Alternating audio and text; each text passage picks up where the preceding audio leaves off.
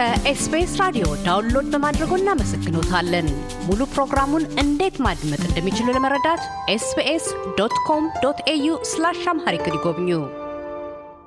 እንደ ኤውሮፓውያን አቆጣጠር በተባበሩት መንግስታት ዋና ጸሐፊ የተመሠረተው ሉላዊ የበይነ መረብ አስተዳደር መድረክ ከኖቬምበር 28 ህዳር 19 እስከ ዲሴምበር 2 ህዳር 23 ድረስ አዲስ አበባ ኢትዮጵያ ውስጥ አስራ ሰባተኛ ጉባኤውን አካሂዷል። ይህንኑ አስመልክተን ከፈጠራና ቴክኖሎጂ ሚኒስቴር ሚኒስትር ዴኤታ ሁሪያ አሊ ጋር ተነጋግረናል። ቀዳሚ መጠይቃችን ኢትዮጵያ የአስራ ሰባተኛው በይነ መረብ አስተዳደር መድረክ አስተናጋጅ አገር ሆና ለመመረጥ የበቃችው በምን መመዘኛዎች ነው? ሂደቱስ የተከናወነው እንደምን ነው? የሚል ነው። ሚኒስትር ዴኤታ ሁሪያ እንዲህ ይላሉ። አመሰግናለሁ። ይህንን ድል ያገኘ ነው በሁለት ሺ አስራ ዘጠኝ ነበረ። ኢትዮጵያ ያው እንደሚታወቀው እያደረገችው ያለው ለውጥ ይታወቃል። በተለይ በቴክኖሎጂ ዙሪያው እንደ ሀገር የዛሬ አራት አመት ሪፎርሙን የሁለት ሺ አራት የአስር አመት የልማት እቅዱ አለ። እዛ ላይ ICT ዘርፉን እንደ priority ነው የተወሰደው ወይ ደግሞ ቅድሚያ ቅድሚያ ከሚባሉት ዘርፎች አንዱ አድርጎ ነው የሚያስቀምጠው። ከዛ በመቀጠል ደግሞ የሀገር በቀል የኢኮኖሚ ማሻሻያ አጀንዳውም በተመሳሳይ አምስቱ priority ከተሰጣቸው ወይ ደግሞ ምሰሶ ብለው ከተወሰዱት ዘርፎች አንደኛው ዘርፍ ICT ዘርፍ ነው። ስለዚህ ይህንኑ ደግሞ ወደ መሬት ለማውረድ የ digital transformation strategy ቀርጸን ነው እየተንቀሳቀስን ያለ ነው። ዲጂታል ኢትዮጵያ ሀያ ሀያ አምስት የምንለው ማለት ነው። ስለዚህ እነዚህ እንቅስቃሴዎችን ነው ለቴክኖሎጂ ያለን ፍላጎት የምናደርጋቸው እንቅስቃሴዎችን ከግምት በማስገባት በተለይ ስትራቴጂው ላይ የተቀመጡ ጉልህ area ዎች አሉ። እነዛን area ዎችን ታሳቢ በማድረግ ነው እንግዲህ እንድትመረጥ ያደረጋት። በተለይ ደግሞ ኢትዮጵያ ግዙፍ ሀገር ናት። ትልቅ የሕዝብ ቁጥር ያላት ሀገር ናት። ስለዚህ አንዱ ስትራቴጂው ላይ በደንብ እንደተቀመጠው የስራ እድልን መፍጠር ነው በዚህ በቴክኖሎጂ ከሱ ቀጥሎ ደግሞ የውጭ ምንዛሬን መጨመር ነው። በዚህ በሚገኙ የተለያዩ የስራ እድሎች እንዲሁም ደግሞ አካታች የሆነ ኢኮኖሚና ብልጽግናን መገንባት የሚል ነው ትልቁ አላማው ስትራቴጂው። የተቀመጡት priority የሚባሉ ሴክተሮችንም የሀገሪቱን ብዙ ስራ እድል የሚፈጥሩ ወይ ደግሞ ብዙም የሰው ሀብት የሚይዙትን focus ያደረገ በመሆኑ ያው ለቴክኖሎጂ ያለን ፍላጎትና ተስፋ በማድረግ ነው አንዱ እንድትመረጥ ያደረጋት። የ internet governance ዋነኛ ፋይዳ ምንድን ነው? ይሄንን በየአመቱ ጉባኤ በተለያዩ ሀገሮች ማካሄዱ ለሀገራቱ ምን የሚያስገኘው ጠቀሜታ አለ? ኢትዮጵያ ከዚህ ፎረም ምን የምታገኛቸው ጥቅሞች አሉ? በጣም ጥሩ እንግዲህ ኢንተርኔት ገቨርናንስ ፎረም ወይም የበይነመረብ አስተዳደር ጉባኤ የምንለው ፎረሙ ዋና አላማው ምንድን ነው? በኢንተርኔት እና ተያያዥ ጉዳዮች ላይ የሚመክር መድረክ ነው። እዚህ ጉዳይ ላይ የሚመክሩ ደግሞ በኢንተርኔት እና ተያያዥ ጉዳይ ላይ ያሉ ባለድርሻ አካላት ናቸው።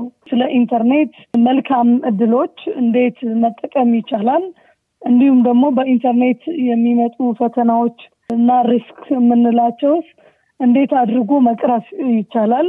መጪው የኢንተርኔት እድሎችስ አዳዲስ የሚመጡ እድሎች ተስፋዎችስ እንዴት ነው ልንጠቀምባቸው የምንችለው? ኢንተርኔት የሁሉም ነው፣ ባለቤት የለውም ይባላል እና የሁሉም ከሆነ ደግሞ እንዴት ሰዎች በትክክል ይሄንን የጋራ አድርገው ሊጠቀሙበት ይችላሉ? መልካም እድሎችን በምን መልኩ መጠቀም ይችላሉ? እንዲሁም ደግሞ ፈተናዎች በጋራ እንዴት መቅረፍ ይቻላል? ያው ኢንተርኔት አሁን የዕለት ተዕለት ህይወታችን እየሆነ መጥተዋል። ህይወታችን ከኢንተርኔት ጋር እየተቆራኘ እየመጣ ነው። ኢኮኖሚውም ዓለምም ያው ወደ ዲጂታል እየመጣችን አንዱ ወደ ዲጂታል እንድትመጣ የሚያደርጋት የመሰረተ ልማቱ ያው የኢንተርኔት ዝርጋታዎች ናቸው ማለት ነው እና እነዚህን እንዴት ነው የምንጠቀምባቸው? እነዚህ ፈተናዎች ውስጥ ለምሳሌ የሀሰተኛ መረጃዎች አሉ፣ የሳይበር ጥቃቶች ያጋጥማሉ እና እነዚህ ውስጥ እንዴት ነው በተለይ ሰብአዊ መብቶችን ከማስከበር አክሴሳቢሊቲውን ወይ ደግሞ ተደራሽነቱን ከማስፈን ደህንነቱ የተጠበቀ እንዲሆን ከማድረግ ተጠያቂነትን ከማስፈን የመሳሰሉት በጣም በርካታ እሾዎች የሚነሱበት ጉዳይ ነው። ዓለም ላይ አሉ የሚባሉ ልምድ ያላቸው በዚህ ዘርፍ የካባት ልምድ ያላቸው ናቸው። እንግዲህ ጽሁፎቻቸውን ተወዳድረው ቀርበው ከዓመት በኋላ ተወስኖ ወደ መድረክ የሚመጣው እና አንደኛ ኢትዮጵያ በመጀመሪያ ደረጃ ያው እንግዲህ በዚህ መድረክ ወደ ሁለት ሺ አምስት መቶ ሰዎችን ነው ወደ ኢትዮጵያ እንዲመጡ አቅደን ስንሰራ የነበረው። almost ባቀድነው መሰረት ነው ሰው የተገኘው። ይሄ ማለት ኢትዮጵያ እያደረገችው ያለውን ለውጥ እንዲያዩ እንዲገነዘቡ አድርጋቸዋል። ከዛ ባለፈ ደግሞ ኢትዮጵያ ትልቅ እድል ነው የምታገኘው ትምህርት ልምዶችን የምትቀስምበት ፖሊሲ አውጪዎቻችንና ውሳኔ ሰጪዎቻችን የምንላቸው ትምህርት እንዲያገኙ ያደርጋቸዋል። ህዝባችንም በዚህ ማህበረሰቡ የንቃተ ህሊና እንዲኖረው ወይ ደግሞ ትልቅ ግንዛቤ እንዲያገኝ እውቀት እንዲጨብጥ ያደርገዋል። ምክንያቱም በዚህ መድረክ ወደ ሶስት መቶ የሚሆኑ የተለያዩ መድረኮች session ኦች ናቸው የነበሩት ማለት ነው። ከነዚህ session ኦች ደግሞ ብዙ ትምህርቶች፣ ግንዛቤዎች የምናገኝበት ይሆናል። ስለዚህ እንደ ሀገር ትልቅ ልምድ የምንቀስምበት ትልቅ ትምህርት የምናገኝበት እና ይህንን ትምህርት ደግሞ ለፖሊሲ አውጪዎቻችን እና ውሳኔ ሰጪዎቻችን ወደ ተግባር እንዲወስዱት እንዲጠቀሙበት የምናደርግበት ትልቁ እድላችን ነው ማለት ነው። የኛው ዘንድሮ ፎረም የተገኘ አንድ ትልቅ ግብአት ነው ብለው የሚሉት ምንድን ነው ለኢትዮጵያ? በጣም ጥሩ። በዘንድሮ አምስት ጭብጦች ነበሩት። theme ኡ እንዳለ ሆኖ resilient internet for shared sustainable and common future ነው የሚለው እና የማይበገር ኢንተርኔት ለዘላቂ የጋራ ተስፋ በሚል ነው የተከበረው። እዚህ የተነሱ አምስት ጭብጦች ነበሩ። አንደኛ በኢንተርኔት ያልተሳሰሩ ህዝቦችን በኢንተርኔት ማስተሳሰር እና እንዲሁም ሰብአዊ መብታቸውን መጠበቅ የሚል ነበረ።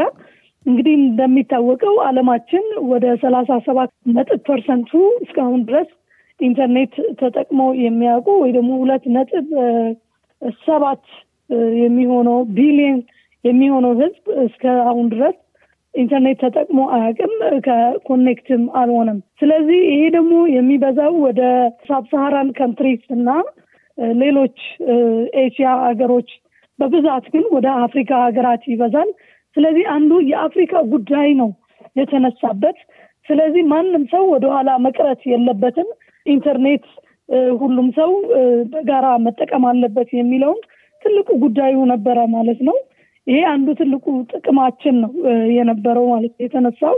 ሌላኛው ሲነሳ የነበረው እነዚህ avoiding internet fragmentation የምንላቸው እንግዲህ እነዚህ ያደጉ ሀገራት እንደምታውቀው ኢንተርኔትን ከፋፍለው ይዘዋል።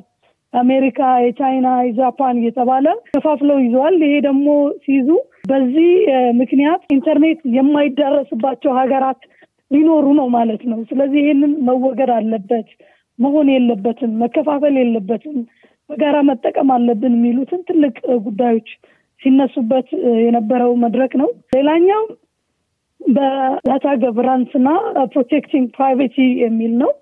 ዳታን እንዴት ማስተዳደር እንችላለን? እንግዲህ ሀገራት ወደ ቴክኖሎጂ ወደ ኢንተርኔት more እየተጠቀሙ በሄዱ ቁጥር የሚከማቹ ዳታዎች እየበዙ ይሄዳሉ። ስለዚህ አንደኛ እንዴት መተዳደር አለባቸው፣ በተለይ ደግሞ ሚስጥራዊነታቸውን ተጠብቀው እንዴት ነው መተዳደር የሚችሉት የሚሉትን ብዙ ትምህርት ያገኘንበት ነው። ትልቅ ውይይት ሆኖ ሲነሳ የነበረው ነው። በዚህ በጣም በርካታ ልምዶችና ትምህርቶችን ተገኝቶበታል። ሌላኛው enabling safety security እና accountability ነው። ደህንነቱን ማስጠበቅ እንዲሁም ደግሞ ተጠያቂነት ኢትዮጵያ አንዱ victim ከሆነች ሀገር ናት። እነዚህ የተሳሳቱ ዜናዎችን በማሰራጨት ሌሎች ነገሮች ግን ደግሞ accountable አይሆን እነዚህ ሰዎች እና ስለዚህ አንደኛ የሚሰራጩ መረጃዎችን ደህንነታቸው የተጠበቀ መሆን አለበት። እንዲሁም ደግሞ ተጠያቂነት እንዴት ማስፈን ይቻላል? እነዚህ badly behave የሚያደርጉት ወይ ደግሞ ጥሩ ስነ ምግባር የሌላቸው በዚህ በአጠቃቀም በተለይ ወጣት የበዛባት ሀገር እንደመሆኗ ወጣቶች በትክክል ጥቅም ላለው ነገር እንዲያውሉት ቴክኖሎጂን በሚመለከት በጣም በርካታ ጉዳዮችን የተነሳበት ነበረ። ሌላኛው እንግዲህ እንደምናውቀው ቴክኖሎጂ ወይ ደግሞ ኢንተርኔት በየጊዜው እየተቀያየረ እንግዲህ ከ two ያለ three four ያለ five G ደርሰናል። ስለዚህ አዳዲስ የቴክኖሎጂ እውቀቶች እየመጡ ነው ያሉት ማለት ነው። እነዚህን እንዴት ነው ልንጠቀምባቸው የምንችለው? addressing advanced technologies like artificial intelligence በሚል ነው እንግዲህ እና እንዴት ነው እንግዲህ ብዙ ስራዎች በ artificial intelligence እየተተኩ እየመጡ እንዳለ ይታወቃል። እነዚህን እንዴት ነው ተቀብለን ማስተናገድ የምንችለው? ምን ምን አይነት መሰረተ ልማቶች መቅረብ አለባቸው? እንዴትስ ተቀብለን እነዚህን በሚገባ መጠቀም ይቻላል? የሚሉትን በርካታ ጉዳዮች ነው የተነሱበት እና ስለዚህ ጉዳዮቹን እዚህ ላይ ያጠነጠኑ ነበረ። እንደ እንደ አፍሪካም እንደ ኢትዮጵያም ትልቅ ድል የተጎናጸፍንበት መድረክ ነበረ ብለን ነው የምንወስደው። ምክንያቱም አብዛኞቹ ጉዳዮቹ ወይ ደግሞ እንደ challenge እንደ ፈተና የበዙት በአፍሪካ ዙሪያ ያሉት እንዲነሱ በማድረጋችን ያው እንደ ሀገርም እንደ አፍሪካን continental ም ተጠቅመናል ብለን ነው የምንወስደው ማለት ነው። ከሚኒስትር ዴኤታ ሁሪያ አሊ ጋር ያካሄድነው ቃለ ምልልስ በዚሁ አልተቋጨም። በቀጣዩ ክፍል የበይነ መረብ አስተዳደር ድንጋጌና የመሠረተ ልማት ትልሞችን አስመልክተው ያስረዳሉ። እያደመጡ የነበረው የኤስቢኤስ አማርኛ ፕሮግራምን ነበር። የፕሮግራሙን ቀጥታ ስርጭት ሰኞና አርብ ምሽቶች ያድምጡ። እንዲሁም ድረገጻችንን በመጎብኘት on demand እና በኤስቢኤስ mobile app ማድመጥ ይችላሉ። ድረገጻችንን ኤስቢኤስ dot com dot au amharic ን ይጎብኙ።